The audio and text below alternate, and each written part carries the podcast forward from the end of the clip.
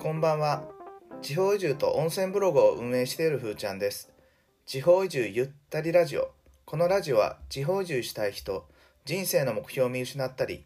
暮らしを見直したい人にわずかなきっかけをお届けするラジオ番組です、えーこんばんは。えっ、と今日が6月のえ7日ですね、えー月曜日でもう私あの3週間経ったらもうあの引っ越しをしてるような感じでもうあの引っ越しの準備ということで、えー昨日はあの引っ越し先のですね山口県光市の方に、えー行ってきました。で新しく住ませて住まわせていただく家がですねやっぱり数年間あの住んでない家なので、えー家の方がちょっとやっぱりかなりあのなんていうかなあのちょっとカビが出てるところがあったりとかそういったところがあるのであの綺麗に掃除を始めたところです。やっぱりちょっとあの匂いとかねちょっとすごいしんどかったんですけどもあのそれが夜7時ぐらいに終わってさあようやく帰れるなと思った時にですねあの目の前にですねあのもう最高のあの夕焼けのマジックアワーってよく言うんですけどあの初めはねあの薄くオレンジかかってたんですけどその後あの濃い赤に変わって最後は日が沈む瞬間はブルーに変わるっていうあのこれ本当にもうなかなか見れないこのシーンっていうかまあ見れる場所もすごくあのエリアがあの凪の海とかの場所とか限られると思うんですけどあのぜひツイートを今回あの貼り付けますのでよかったらぜひ見ていただければと思います。で、えー今日のテーマなんですけども好きなことを追い求めるために移住する。好きなことを追い求めるために移住するというテーマでやっていきます。でいつものようにツイートの読み上げをやっています。好きなことを追い求め続けたら人生は変わる。10年前に仕事が忙しく複数あった趣味を温泉に絞った。結果田舎の温泉に通い詰め田舎暮らしに憧れ1年前から移住準備を始め来月から限界集落の住民となる。30歳過ぎたら一度自分の趣味を厳選して深い趣味にするときっと人生が豊かになる。というあのツイートなんですけどもこれちょっと先日ししたツイートなんですけどもあのまあ、なんで移住するんかっていう話をあのみんな結構やっぱり移住準備移住地探してる時にみんな考える瞬間があると思うんですけど、まあ、僕自身の結論は結局移住して好きなことをあのどれだけできるかどれだけあのやることができるかっていうのが大切なのではないかっていうことであの思ってます。で移住も人生も人それぞれなんですけどもあの目指す姿をですね考えていく時にあのやっぱり心に残ったキーワードとかありましたのでそういったとこを紹介していきます。で僕の場合はこのツイートにあったごめんなさい初めの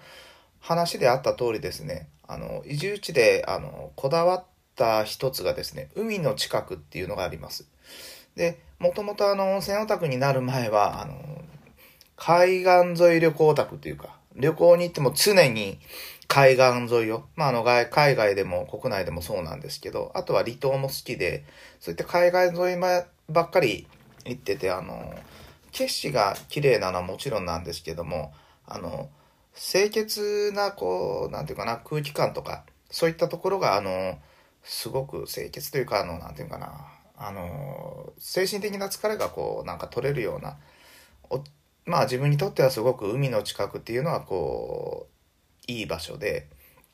なのであの、まあ、山もですね時々行くのはすごい好きなんですけど毎日住むとなるとやっぱり海の近くに住みたいっていうのがありましてそれでやっぱりあの、まあ、妻もそれに同意してくれて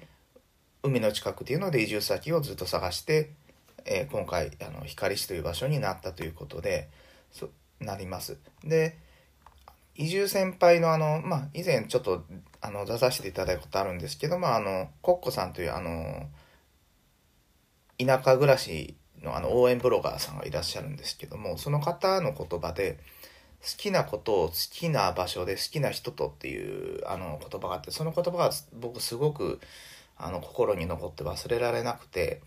まあやっぱりあのまあそのコッコさんがすごく大事にされてるあのシンプルなキーワードとして好きなことをまあ好きな場所で好きな人とっていうのをあの軸にですねあのすごく長年あの仕事とか生活をあの組み立てられてあのやってこられたっていうので、まあ、もちろんあの人も違うし能力も違うしスキルも違うので同じことはできないんですけども、まあ、僕は今回あの移住して地域支援の仕事をするようになるんですけどもその仕事も少しでも楽しくであのまあそあの将来的にはあの自分の仕事っていうのも作っていかないといけないので好きなことを副業にしてそれを好きな人とするっていうのがあの目標の一つです。でオンラインサロンでもあのいろいろ学んだ部分があるんですけどもあのまあフリーでやっていくにあたってですねやっぱりこう好きな人と仕事していくっていうのもすごく大事だなっていうことをあのすごく感じました